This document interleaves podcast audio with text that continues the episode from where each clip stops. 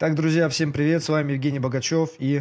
И Георгий Темичев, всем привет. И тема нашего сегодняшнего разговора – это локоть, локтевой сустав. А, в прошлый раз мы говорили о плече, и сейчас мы продолжаем тему верхней конечности, по сути, да, другой сложный сустав, с которым часто возникают какие-то проблемы или который, эм, скажем, периодически доставляет дискомфорт людям из спорта, вне спорта, ну, так или иначе, в общем, да, тема, которая, безусловно, заслуживает э, обсуждения и заслуживает того, чтобы мы э, какие-то практические советы относительно этой темы вам дали. Вот, значит, э, я бы начал с того, что обсудил, какие наиболее частые проблемы возникают с локтем. Да? Ну вот я начну со своей, наверное, с тренерской практики. И поскольку у меня большая часть атлетов, с которыми я работаю, это кроссфитеры, и, соответственно, в этом виде спорта, то есть это касается полностью соревнующихся атлетов, у которых большой объем нагрузки. И, ну, кстати, не обязательно, но вот в моей практике только те, у кого очень-очень большой объем, да, и у них, соответственно, большой объем гимнастики, большой объем работы со штангой, которая тоже происходит посредством удержания штанги руками. И в какой-то момент у них возникает э, наиболее часто, что я вижу, это вот этот медиальный пиканделит, то есть воспаление мягких тканей, соединительных тканей вот с внутренней части локтя. Это, пожалуй, Самое-самое распространенное и чуть менее распространенное, что я встречаю, это проблемы, которые возникают с локтевым нервом из-за того, что он начинает двигаться вот в своем ложе или выходить из него, да, начинает доставлять определенные проблемы, дискомфорт там, и так далее. То есть вот эти две такие, пожалуй, наиболее частые вещи, которые, э, может быть, вот я сейчас говорю, и они там резонируют у определенной части нашей аудитории, да, которые там с ними сталкивались в процессе тренировок. Вот, безусловно, есть куча еще других разных там патологических состояний и не очень патологических. Гош, я не знаю, дополни, вот что, с чем к тебе люди приходят? Ну, у меня все то же самое, в принципе. То есть это и медиальный эпикондилит, и латеральный эпикондилит. Плюс к этому это пациенты после вывихов и переломов самого непосредственно локтя – и такая сложная категория пациентов, когда у нас есть э, другие, другие источники боли. Например, э, боль в плече может имитировать боль в локте, особенно если это какие-то старые хронические проблемы. Угу. И может еще все это осложняться шейным отделом. То есть шея тоже может давать вполне себе боль в локте. Плюс э, на фоне каких-нибудь, бывает еще сочетаний с какими-нибудь периферическими нейропатиями, когда соответственно, у нас имеется, ну, например, латеральный эпикондилит и угу. одновременно проблемы с э, чувствительностью нерва, с, раздражительностью нерва лучевого, лучев, лучевого да. Угу. Вот. А, бывают э, нестабильности локтевого сустава, но это реже. Обычно последний раз у меня был, по-моему, пациент с э, нестабильностью локтевого сустава. А, да, который много использовал тренажер для лыжных э, подготовки, ну, такой лыжной подготовки. Аркалина, по-моему, он называется. То есть это не концепт вот этот скиерк, да, а тот, который имитирует именно лыжи, то есть с палками. Ну, по-моему, да, но он что-то что такое описывал. Хотя, может, и концепт. Я то я не, не уточнял, если честно. А, у нас, э, собственно, ограничилось все выполнением определенных упражнений для того, чтобы он не провоцировал свою эту нестабильность, ну, потому что сейчас, конечно, я зарастить э, не могу его хоть более стабильным опять сделать. Uh-huh, uh-huh. То есть, еще раз, это проблема, которая связана с непосредственно каким-то с травмой мягких тканей в самом локте, да? Это, это проблема, быть. которая связана угу. с там вывихами, то есть с нарушением структуры сустава самого, типа вывихи, переломы, да. вот это все. Да, Или да. то, что э, неврологического характера проблема, да, которые там вот идут от шеи, там, от плеча, да. то есть да. какие-то там осложнения. А, и, скажем, в порядке от более частого к наиболее редкому, что это у нас? Это у нас, соответственно, наиболее часто это какие-то вот эти эпикондилиты, да, воспалительные угу. состояния. Да, да, да, да. И дальше более редкие это вот эти вывихи переломы. И, наверное, самое редкое это неврологические, да, осложнения. Правильно? Ну, наверное, нет. Э, конкретно в моей, в моей практике я все-таки не в стационаре работаю, у меня амбулатория. И у меня в основном, конечно, это мягкие ткани действительно на первом месте, и вместе с ними идут вот как раз э, осложненные с э, нейропатиями или сочетные состояния. А переломов у меня меньшинство. Ну, потому что, по сути, к тебе еще нет смысла идти, да, если там у человека перелом. То есть ему надо к тебе позже приходить чуть-чуть. Не, ну я имею в виду, которые уже позже приходят, то есть... Ага, э, я понял. Поскольку, да, у меня просто еще стиль работы такой, что ко мне пациенты не часто ходят, то для переломов э, они требуют обычно больше персонального внимания, и не все пациенты могут в нужном объеме дома э, самостоятельно работать, э, у которых именно вот э, переломы и контрактура локтевого сустава, хотя такие как бы встречаются, и тогда они вполне себе успешно справляются с, со своими проблемами. Угу, угу. Гош, я, знаешь, тогда предлагаю построить наш дальнейший разговор вот как раз от более редкого к более частному, да, то есть если пер, первое, из твоей, например, практики, тем более из моей, у меня вот эти неврологические там вопросы, они, в принципе, не знаю, а, один, два, два пока, два пока mm-hmm. в моей практике всего. А, один из этих двух это мой личный с локтевым да. нервом моим а, щелкающим. Вот. Значит, э, от, от более редкого к более частому, вот если это какие-то осложнения по неврологии, да, то как человеку понять, что вот у него что-то такое, потому что совершенно точно тут никакого вообще самолечения быть не может, надо идти э, к врачу, там, прояснять картину, там, и прочее, да, то есть угу. в этих вопросах, ну, главное, там, не тянуть, прежде всего. И вот как понять, допустим, у человека болит с внутренней стороны локтя, да, вот там, где медиальный мыщелок, примерно, потому, ну, примерно, как ему понять, что это не вот эпикондилит какой-нибудь, про который он может прочитать там в любом инстаграме или там в любой статье и начать делать упражнения с резиночками или чем угодно еще, а что это может быть более что-то серьезное, что это может быть там локтевой нерв, например, да, или там вообще что-то другое, о чем он не слышал, там что-то связанное с шеей. И, соответственно, идти к врачу. Слушай, ну тут все на самом деле довольно неоднозначно. Потому что, в принципе, даже если это эпикондилит, то вариантов там того, как можно работать при эпикондилите, их довольно много бывает. Uh-huh. И он не всегда бывает в чистом виде, хотя там основные симптомы могут быть как чистый эпикондилит, uh-huh. но часть симптомов может вообще не, не подпадать под эпикондилит, и она как бы ну, вообще не будет подходить. А давай, давай а, сейчас я тебя, извини, да. перебью, сразу скажем да. наиболее частые симптомы вот этого состояния, потому что для большинства людей само слово ничего не говорит. Mm-hmm. То есть для них говорят только вот симптомы, да? То есть oh, боль, и, боль при да. выполнении чего-то. Если мы говорим про медиальный эпикондилит, то это боль в области надмыщелка плеча внутреннего. То есть это по внутренней верхней стороне локтевого сустава, то есть mm-hmm. на, на, плеч, на плечевой кости.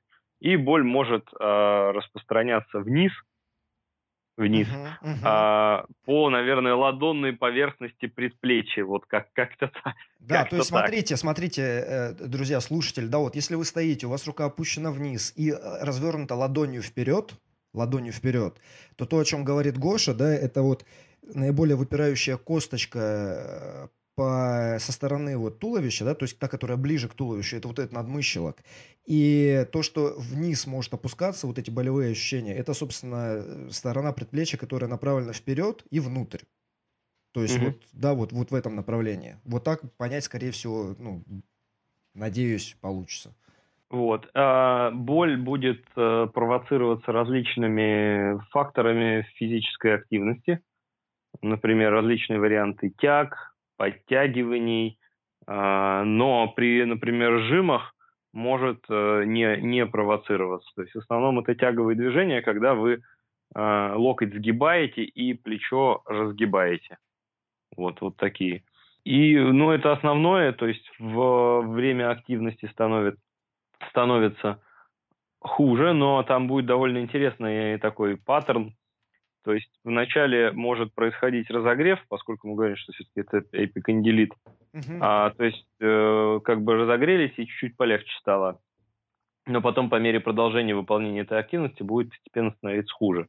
Uh-huh. И после этого симптомы могут э, сохраняться на каком-то таком более высоком уровне и мешать выполнять, опять же, ту же самую э, активность. Э, количество выполняемых повторений, подходов там и раз в неделю может падать на фоне этого из-за того, что боль на, во время этого будет нарастать. Вот, uh-huh. вот э, такая штука. Плюс могут быть болезненные какие-то бытовые движения по типу открывания э, дверей, uh-huh. взять, э, взять чашку, например, сжать что-то, э, все вот это. Вот. Если говорить, что как это дифференцировать и так далее, то бывают, ну, например, варианты, когда у людей бывают э, нейропатии, ну, например, там какой-нибудь синдром верхней апертуры. Uh-huh. Там будет, может быть, тоже имитация того же самого, но при этом не будет такой четкой связи с э, активностью, хотя она тоже может присутствовать. Ну, поэтому моя рекомендация, на самом деле, даже несмотря на то, что в интернете большое количество упражнений с резиночками, которые показывают при эпикондилите, uh-huh. стоит все равно посетить э, врача, потому что иногда продифференцировать, даже зная, что ты дифференцируешь и что может быть, и предполагая, даже в этом случае ну, не так просто. Вот. Mm-hmm. У меня, помню, недавно такая пациентка тоже была, и тоже ставили эпикондилит, там были изменения по э, МРТ, но при этом там был как раз вот синдром верхней апертуры, и я вообще и локоть в принципе не трогал, но при этом там при работе с ней воспроизводились как бы симптомы в области локтя. Mm-hmm. Вот. Поэтому эпикондилит штука такая непростая, в принципе, как и все в нашем теле. И самолечение это, конечно, такой компонент, э, компонент риска. Да, как и всегда, как и всегда. Да.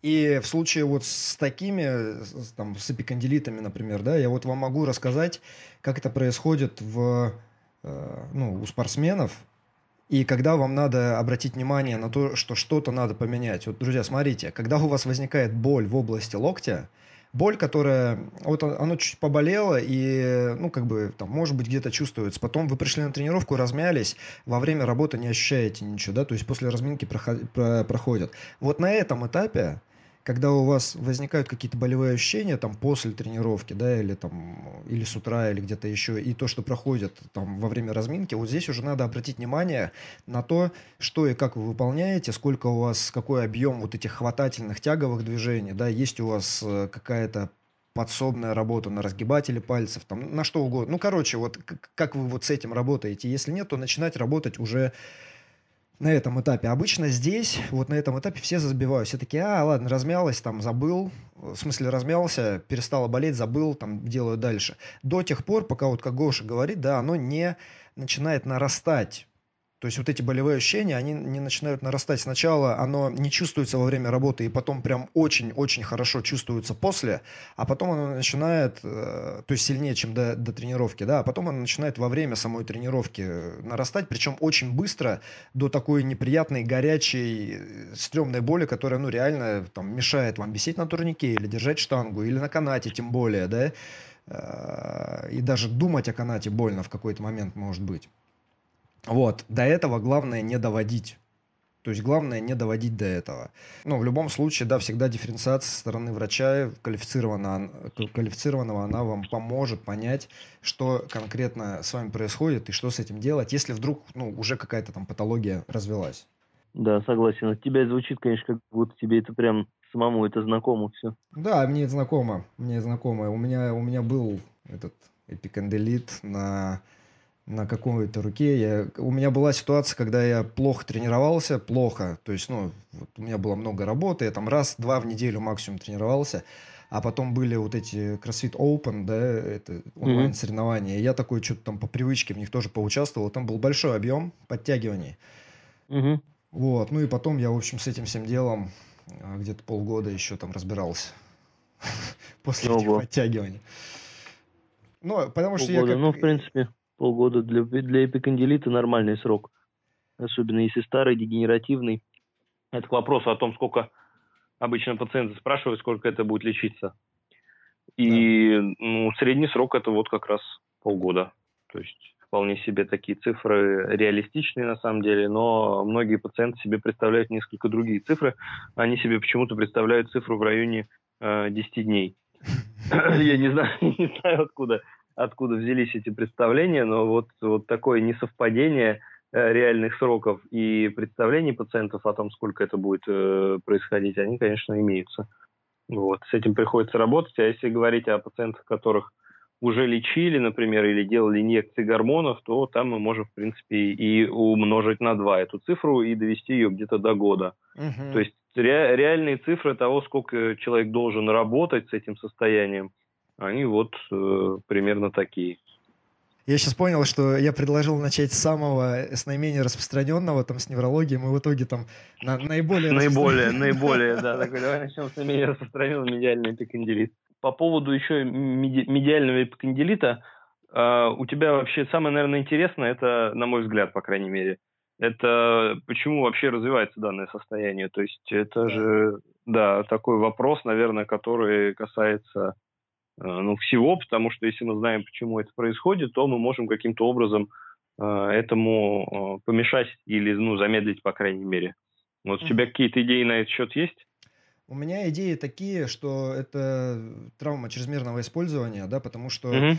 ну, те, кто, те, кто может, и слушатели представить вот этот надмыщелок, вы его можете прощупать у себя, да, это там небольшая такая, небольшой выступ костный, и вот к нему крепится очень много мышц, да, которые сплетаются, или сухожилия которых, в общем, там постепенно сплетаются вот в одно это крепление, и а, самое, самое, что переиспользуются, по крайней мере, вот в той аудитории, с которой я работаю, это, это сгибатели пальцев, сгибатели ладони.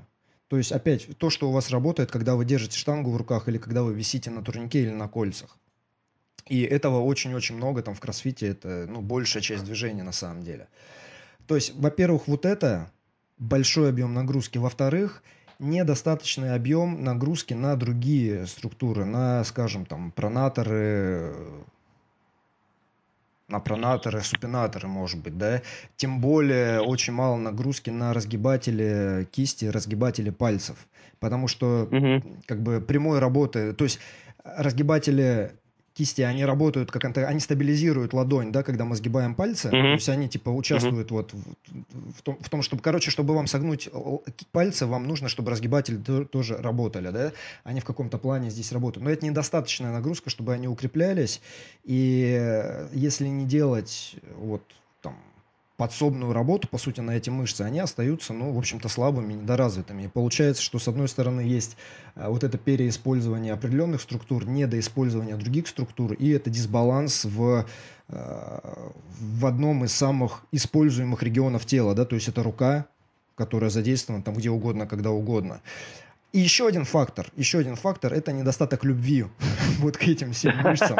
То есть это когда, типа, я там вешу на турнике, я хожу на руках, я держу штангу, я использую эти там мышцы вот всегда, когда мне нужно, да, но я не уделяю достаточно времени, чтобы растянуть их, чтобы их расслабить, чтобы а, их там как-то раскатать, размять, да, и, ну, просто привести в нормальный тонус. В итоге получается, что они реально используются постоянно, они все время в гипертонусе, и в какой-то момент, ну, дают о себе знать, типа, чувак, ну, как бы хватит, да, не надо так больше, там, давай что-нибудь поменяем. если ты не слушаешь вот, вот эти сигналы и продолжаешь делать так же, ну, вот тогда мы приходим к сценарию, когда там требуется где-то полгода или больше, чтобы в итоге прийти к комфортному там состоянию опять.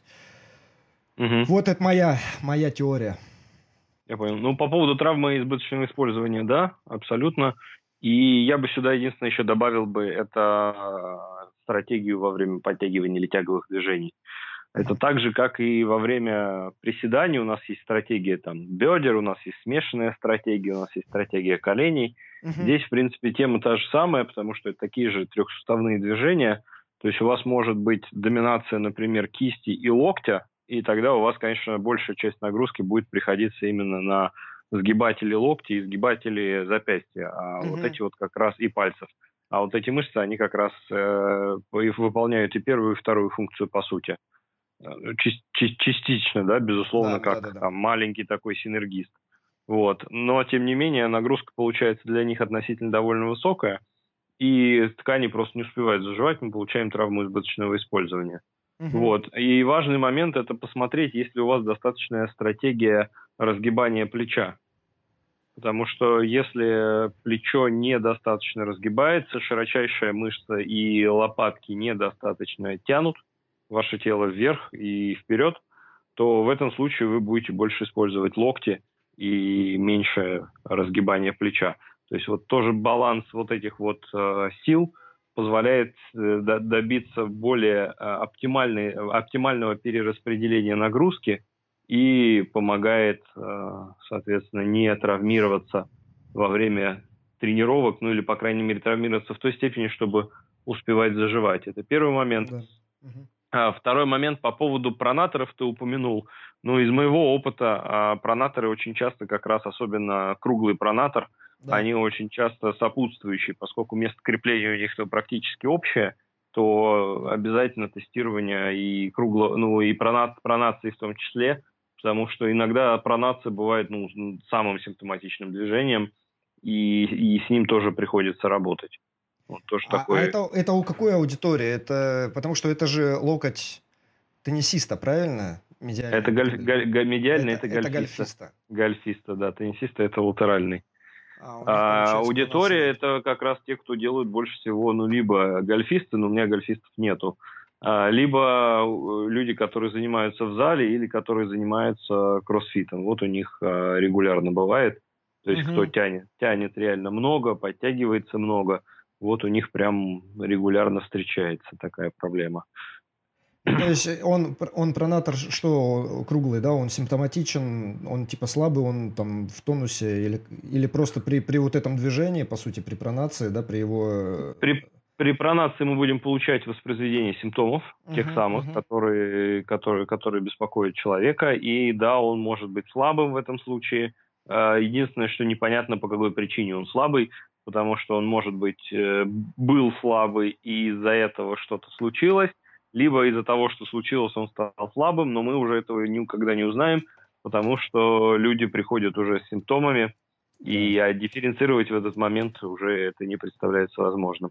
Так, значит, э, довольно много мы на эту тему сейчас вот сказали, на, на тему там эпикондилита, да? Значит, угу. еще раз давай практические какие-то советы дадим. Вот появились первые симптомы, первый дискомфорт, что делать. И если они уже, там, ну, боль не стихает, она усиливается и так далее, там мы знаем, что делать, там идти к врачу. А, я бы посоветовал действительно при, даже, даже, даже при первых симптомах обратиться к врачу. Ага. А, просто, просто по той причине, что там вариантов того, что это на самом деле может быть, их довольно много. И я встречал, опять же, и туннельные синдромы, и отраженные боли, и периферические нейропатии, и чуть менее периферические нейропатии, угу. и центральные боли, и кучу-кучу-кучу всего, плюс сопутствующие проблемы, в которые надо сидеть и разбираться. И, на мой взгляд, лучше пусть в этом разбирается профессионал, чем человек будет пробовать какие-то вот такие методы.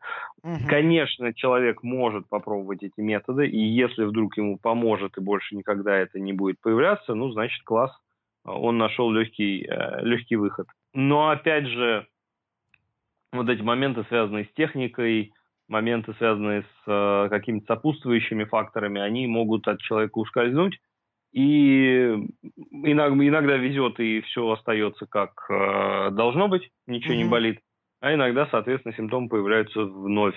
Вот, тогда разбираться становится чуть, э, чуть сложнее.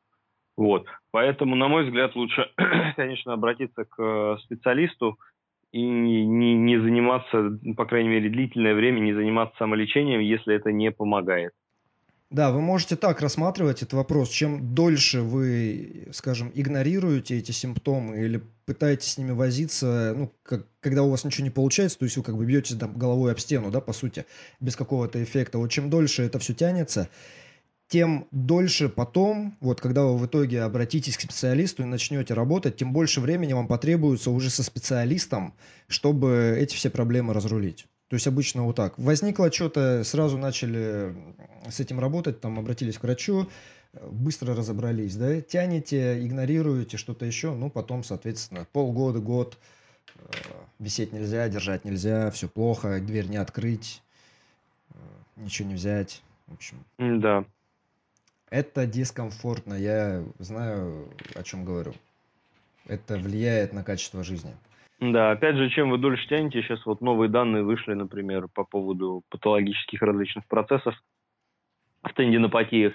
Mm-hmm. Чем дольше тянете, тем больше дегенеративных изменений будет происходить внутри сухожилия. Тем больше там туда врастут сосуды, которые по факту не несут ничего хорошего. Mm-hmm. И тем э, дольше в итоге мы будем лечиться. Так, ладно, значит мы, ну, с латеральным эпикондилитом примерно такая же тема, когда у вас локоть начинает болеть с наружной стороны. Да. И, ну, те, тот же порядок действия на самом деле. Вот все да, то же самое. Да, примерно то же самое. А, хорошо, щелкающий локоть. Давай вот про это поговорим, потому что встречается Ух, периодически, да, у меня у самого э, щелкает э, э, этот локоть, вот. Но что это такое, как отличить там одно от другого, потому что примерно тот же регион, что и там медиальный пиканделет, люди часто не могут отличить одно от другого. Вот. Здесь довольно непростая, на самом деле, картина, потому что щелкать может, может несколько структур. Это может и сам локоть щелкать, это может щелкать и, например, локтевой нерв катающийся, да. А Это могут щелкать и какие-то сухожилия. То есть Мгм. по- по-разному бывает. И самое, конечно, неприятное – это нерв, потому что нерв в такой ситуации начинает э, раздражаться и может давать какие-то симптомы.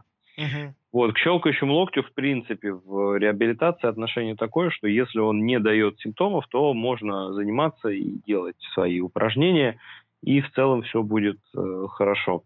Мгм. Если, конечно, он дает симптомы, мы пытаемся каким-то способами различными сделать так, чтобы он их перестал давать. Если нам это удается, то дальше смотри пункт номер один. Мгм. То есть не болит, значит, можно делать.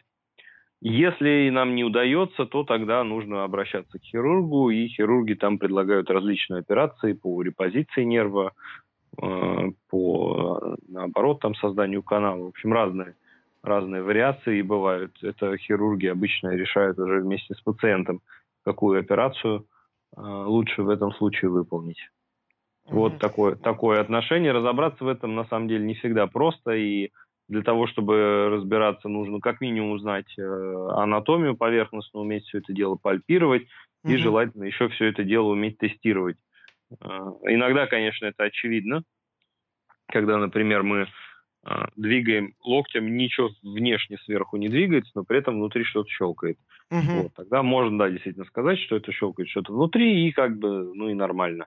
Значит, это, скорее всего, какие-то там дегенеративно-дистрофические изменения. Но иногда мы видим какие-то струны такие перещелкивающиеся, катающиеся. Здесь э, простой человек может разобраться, если это вдруг дает симптомы, и это боль такая острая, отдающая в руку вниз, кисть Мгм. или в предплечье, то, скорее всего, это нерв. Вот. Но опять же стоит э, сходить к врачу, сделать там УЗИ, пройти осмотр, чтобы разобраться, опять же, что это и что с этим дальше делать. Ну да, с нервами гораздо гораздо дороже могут обойтись вот эти там э, с- самолечение, да, какое-то промедление и прочее. Да, тем более, что консервативное лечение, как бы эффект там весьма ограничен, и надо, конечно, много подумать, э, что человеку конкретно давать, и будет ли вообще это эффективно э, в его случае. Попробовать поделать и посмотреть. Если не помогает, тогда с хирургом уже обсуждать дальнейшую тактику лечения. Вот так, вот так, друзья. Так, значит, э, с этим разобрались, да? А как, Мгм. если вдруг это что-то с трицепсом связанное, как, как с этим, как это там понять, может быть, отличить или... Еще раз? Ну, если боль связана с э, какой-то тендинопатией, может быть, там трицепс, сухожилие трицепса. А, если боль связана с э, тендинопатией сухожилия трицепса, э, если это именно тендинопатия, тогда, в принципе, э, описание будет аналогичное тому же медиальному или латеральному эпикондилиту, но будет проявляться больше при разгибании плеча. То есть основная именно э, активность будет связана с этим. То есть это различные жимовые движения, Мгм. связанные с, разгиба- с разгибанием, пардон, с разгибанием локтя, а не разгибанием плеча. Мгм, мгм. Вот различные, различные жимовые движения, а, и все, в принципе. То есть э, чем больше жму, тем больше болит, чем меньше жму, тем меньше болит. Может присутствовать скованность, особенно эта скованность будет после периодов длительного отдыха, а скованность будет в направлении сгибания. И будет возникать периодически чувство, когда человеку хочется как бы так э, раздвигать локоть, размять его, после чего становится несколько легче. А, Состояние, если честно, в моей практике довольно редкое, именно Мгм. по поводу трицепса. Я не знаю, может, у тебя чаще встречается. Нет, нет, нет. Нет. Один, один или два раза всего, и оба к тебе направлял. Ну вот, в моей практике редкое. А, я знаешь, о чем еще хотел поговорить? Вот контрактуры сустава, да, когда иммобилизация долгая, вот что-то еще э, с одной стороны, и с другой стороны не связаны с иммобилизацией ограничения вот в разгибании локтя. Мгм. как бы что, что в этом плане, какие вообще могут быть, не знаю, способы воздействия, да? Ну mm. и опять-таки, может быть, дифференциация. Уф, а, ну дифференциация здесь, безусловно, первичная. Это то, что происходило с человеком до этого. Uh-huh. То есть в э, случае, когда мы говорим после иммобилизации контрактура, то это должен быть либо вывих, либо перелом, либо там разрыв каких-то мягких тканей. То есть это вот э, какой-то травматический эпизод. А uh-huh. не, соответственно, не э, такого переломного характера. Обычно это различного вари- вида э, бурситы бывают локтя, причем они как бы тоже связаны с нагрузкой, но без какой-то большой травмы. То есть, когда человек, опять же, будет говорить, что я там сходил куда-то в зал, например, Uh-huh. позанимался, поджимался там или еще что-то поделал, и вот потом у меня на задней стороне а, локтевого сустава возникла такая большая-большая шишка, это называется синовиальный отек. В этом случае тоже может быть ограничение. Ну и третий вариант, когда появляются какие-то изменения дегенеративные внутри сустава, которые тоже могут вызывать э, ограничения мобильности сустава. Во всех случаях стратегия очень отличается. Если мы говорим про травматические различные эпизоды, то, безусловно, там мы должны постараться вернуть максимальную амплитуду движения. Я mm-hmm. сейчас не говорю, не говорю именно специально полную, потому что полная не всегда возможна, максимальную. А, и используются методы различных мануальных техник, типа мануальная терапия – и в большей степени даже используются различные укладки, растяжки и прочее, что дает довольно хороший эффект. То есть, uh-huh. когда мы пассивно растягиваем а, локтевой сустав на первом этапе, ну и, безусловно, на последующих этапах мы все это дело ретренируем для того, чтобы человек мог использовать эту новую амплитуду. Потому uh-huh. что просто, просто размобилизовать сустав бывает достаточно, но не всегда и нужно прям с человеком еще дополнительно поработать над медленными движениями, над быстрыми движениями, над функциональными движениями, для того, чтобы все это стало использоваться в повседневной жизни и не было откатов. Если я, говорить про... Подожди, да. подожди. Да, я да, просто да. хотел бы тут прояснить для некоторых слушателей, что такое вообще контрактура, да, то есть это дегенеративные изменения соединительной ткани, там связок э, при, при иммобилизации. То есть когда, допустим, человек, вот у него какой-нибудь там вывих локтя, его помещают, фиксируют лангеткой, он с ней ходит. Сколько недель вот можно максимально ходить? Или, или не так? Точнее, после скольки недель иммобилизации может уже начинать развиваться контрактура, когда связки, по сути, укорачиваются вот в ответ на вот это зафиксированное положение здесь я не могу сказать, что это прям, прям связки укорачиваются. Тоже такой важный момент, потому что а, чтобы связка укоротилась, ее нужно некорректно иммобилизовать после травмы. Ага. То есть она была, допустим, разорвана, и наложили лангету. У меня один раз такое было с пациенткой. Ей а, лангету наложили в положении максимального сгибания. То есть вот ей прям а, кисть э, к плечу прибинтовали, угу. и вот в таком положении ее отправили. Вот, а, то есть вот если происходит такое, туда действительно может сформироваться контрактура, потому что при свежей травме начнет формироваться рубцовая ткань и mm-hmm. начнется процесс заживления. И вот если в таком вот странном положении это все будет происходить, тогда действительно будет контрактура. Если иммобилизация происходила в нормальном среднем каком-то положении, когда длина связок оптимально, то есть они не натянуты, не растянуты, uh-huh, uh-huh, uh-huh. а натягиваются они в крайних положениях, то э, сами связки, они без формирования аномальных больших рубцов, они не будут давать ограничения.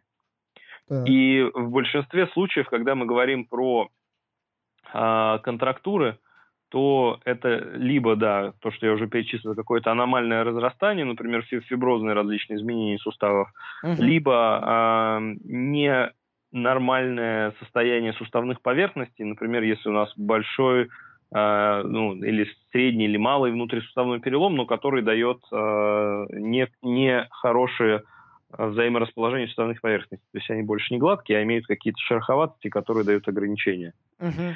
Вот. А, или это формирование контрактуры за счет э, боли и спазма. Вот еще один такой момент. И это наиболее частый вариант как раз у пациентов посттравматических. То есть боль и спазм дают ограничения. То есть спазм понятно, а боль она от чего?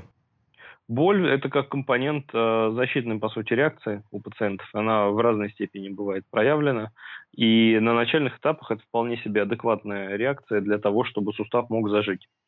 То есть организм создает вот эту вот избыточную чувствительность, которая mm-hmm. позволяет, э, во-первых, себе давать сигналы о том, что надо этим местом поменьше двигать, пока оно заживает.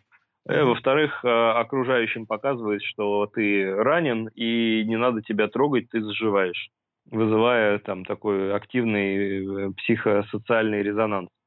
Вот. Mm-hmm. А на более поздних этапах это может по каким-то причинам сохраняться. То есть у пациентов сохраняется спустя там месяцы, в принципе, такая высокая чувствительность. Иногда это связано с какими-то уже центральными процессами по типу центральной сенситизации. Иногда там могут быть еще сенситизированы нервы.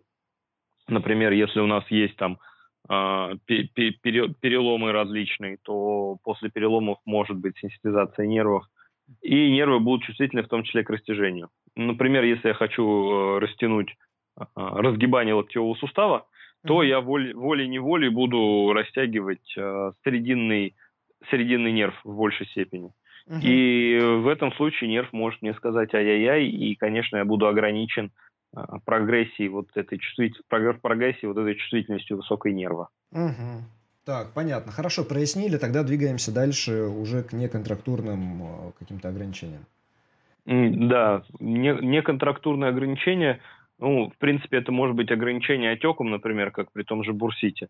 Угу. То есть, когда у пациента появляется высокий объем э, синовиальной жидкости, и эта жидкость просто не даст ему разогнуть локоть. А, в этом случае приходит э, доктор-травматолог, э, смотрит это все дело, делает пункцию, иногда еще они туда колят э, стероидные гормоны для того, чтобы снять вот этот воспалительный компонент. Угу. Вот, много этого делать, конечно же, и часто не стоит, потому что будет развиваться артроз. Как мы знаем, введение стероидных гормонов в ткани приводит к в долгосрочной перспективе к негативным последствиям. Поэтому это такое э, средство, которое имеет свою цену внутреннюю еще. Помимо того, что вы платите врачу, оно еще и с вас берет. Вот. А, но, тем не менее, в краткосрочной перспективе может быть вполне себе тем самым лечением, которое поможет хорошо спрогрессировать. Просто на этом не надо останавливаться. Почему-то это забывают. Вот. И бывают различные практические ограничения. То есть, когда есть э, парез мышц, то мы тоже можем видеть контрактуры, Э, ну, это не совсем контрактуры, да, это просто ограничение движения. Uh-huh. Ограничение движения, которые, которые человек сам не может преодолеть, он может это преодолеть либо с помощью другой руки, либо с помощью изменения стратегии движения, либо с помощью там врача или там тренера или терапевта, вот как-то так. Угу. Что делать человеку, у которого есть ограничения? Вот он хочет заниматься, не знаю, тяжелой атлетикой, например, да?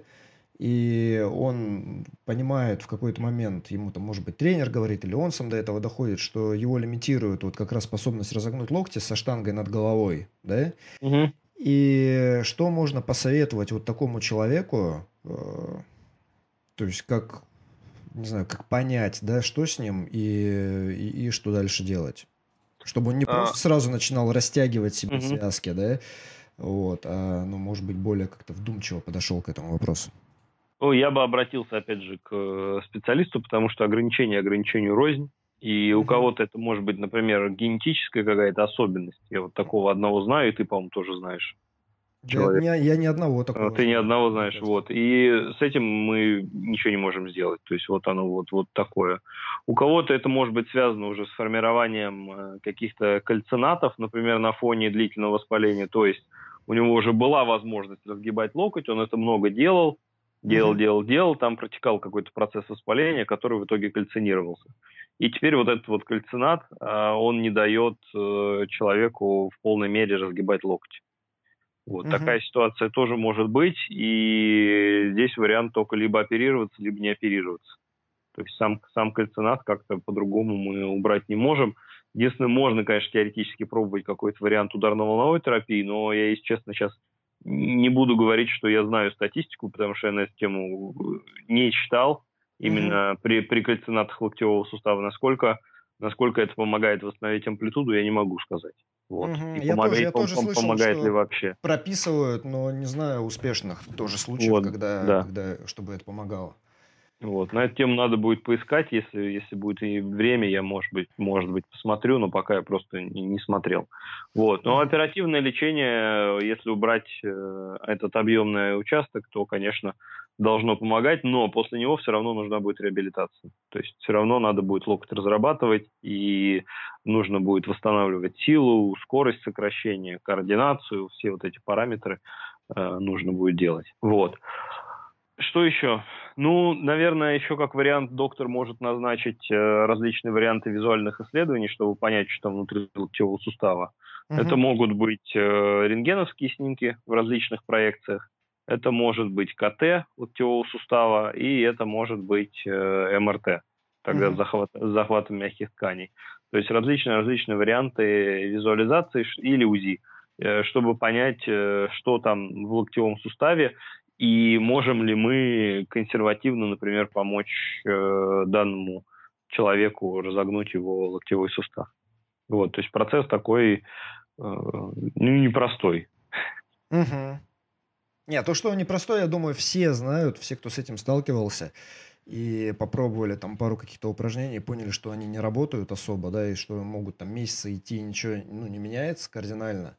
Все знают, что этот процесс непростой, но, короче, тут как и совсем, да, если вы выходите в некую область вне своей компетенции, то есть есть у вас какая-то проблема, и вы не специалист в данном роде проблем, найдите специалиста и решите, если это, конечно, возможно, да, но дальше там куча всяких «если», но, к сожалению, так устроен мир, то есть найдите, Ну да. а, а дальше уже всякие вот эти реалии.